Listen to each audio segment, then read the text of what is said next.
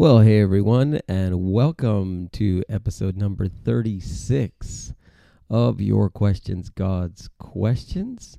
And we are continuing along with some of the questions that Jesus has uh, for us in the Bible's New Testament. These are mostly from the Gospels Matthew, Mark, Luke, and John.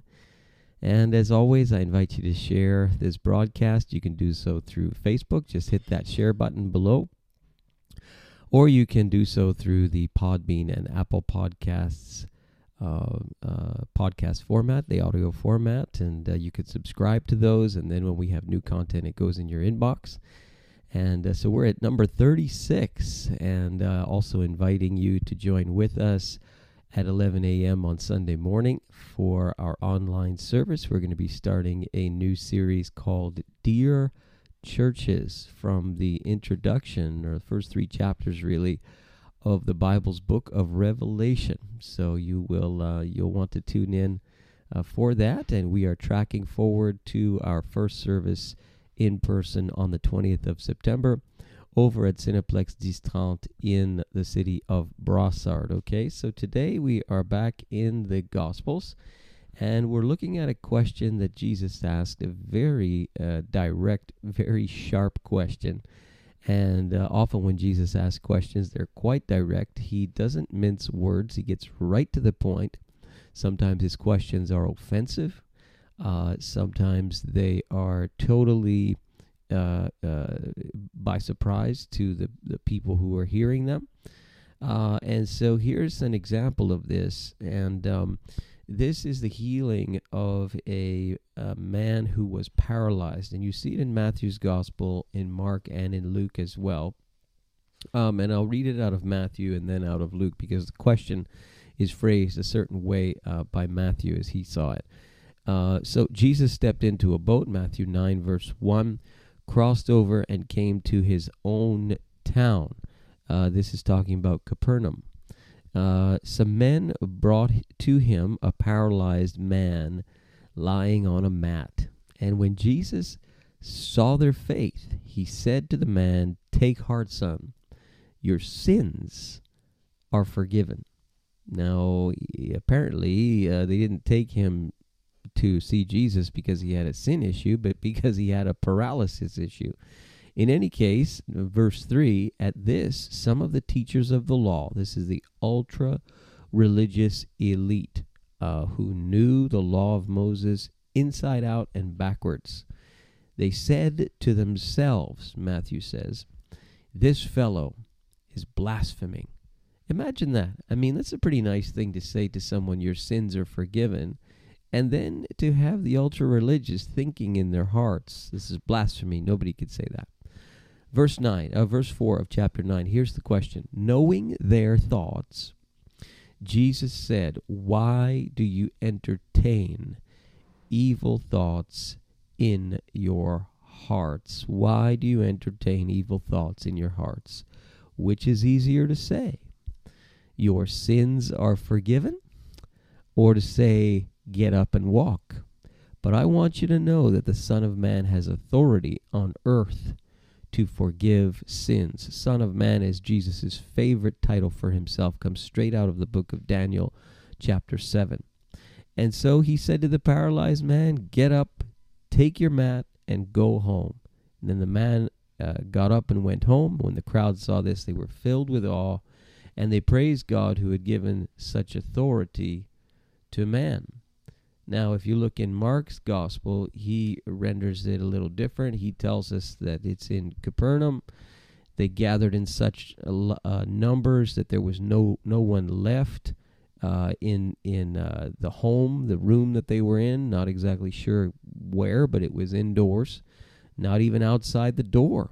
And he preached the word to them. So you get a crowd of people jammed into a home. So men came bringing to him a paralyzed man carried by four so you've probably got one on each corner of the mat.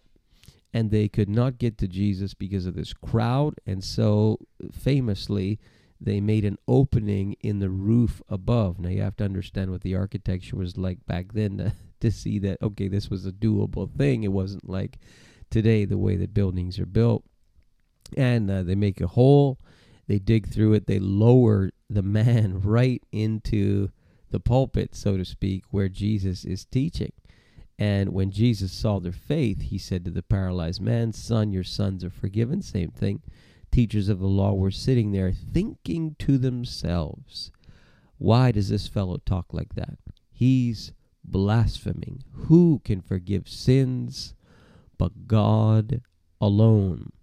Immediately Jesus knew in his spirit what they were thinking in their hearts, and he said to them, Why are you thinking these things? And the story ends the same way. It is quite a phrase to ask. Why do you entertain evil thoughts in your hearts? Here you have a man in need, this paralytic. And uh, uh the first thing that Jesus addresses is his sin problem we don't even know that he has a sin problem. Like I said, he has a paralysis problem. It's very clear. Jesus does not imply that his paralysis is a result of his sin, but he he diverts attention away from the physical need to talk about the spiritual need. And regardless, he's addressing the man's need, and he's doing so out of compassion and yet, this ultra religious group is accusing Jesus of blasphemy, religious blasphemy, because the authority to forgive someone's sins before God is only God's prerogative. It is there is no man in their view that can do that on behalf of God. Only God can forgive sins in a general sense that are directed toward him. And this is the way Jesus says it Son, your sins are forgiven. The man didn't sin against Jesus, but Jesus makes this authoritative and bold statement Your sins are forgiven. The implication is Who do you think you are that you can forgive sins? You don't even know this man. And so the ultra religious are very, very angered by this. And Jesus identifies these thoughts as being evil. And he says, Why do you entertain evil thoughts in your hearts? Why are you jumping to this conclusion when I'm helping this man who is in need? And so Jesus, put on the spot by this ultra religious elite group, says, Well, which is easier? Right? To say your sins are forgiven or get up and walk. Well, they're both pretty hard to do unless you've got the authority to say those things. And what does Jesus do? He heals the man publicly in front of the religious elite who are his enemies and in front of those in need who are his friends, and in particular, this one man who is able to walk after Jesus supernaturally, instantaneously heals him. Forgiveness of sin, healing in a physical way to demonstrate the authority that Jesus has as God in the flesh. Now, it strikes us today this question why do you entertain evil thoughts in your hearts? It's very relevant. We are jumping to all kinds of conclusions, aren't we? Uh, not only about Jesus and who he is, but life right now is violent, intense, filled with anxiety, fear. There is a storm of various things that are happening on planet Earth right now, way beyond a global pandemic. Uh, you have a, an a outcry of anger against systemic racism and injustice. You have uh, uh, elections and world leaders rising and falling. You have uh, uh hurricanes, and I mean, it, it, there is a mess of stuff that is happening right now. And this question from Jesus why do you entertain evil thoughts in your hearts? Here, it's about Jesus. First, we need to check uh, what do we think of Jesus? What are our thoughts toward him? Maybe you're a Christ follower on the other end of this camera, or you're listening to this. Maybe you're not. What are your thoughts about Jesus? That's the first and most important thing. And the second thing, are you guarding what you think about? Are you entertaining evil thoughts? Are you jumping to accusation and condemnation? Or are you filtering what you think actively through the lens of righteousness and godliness?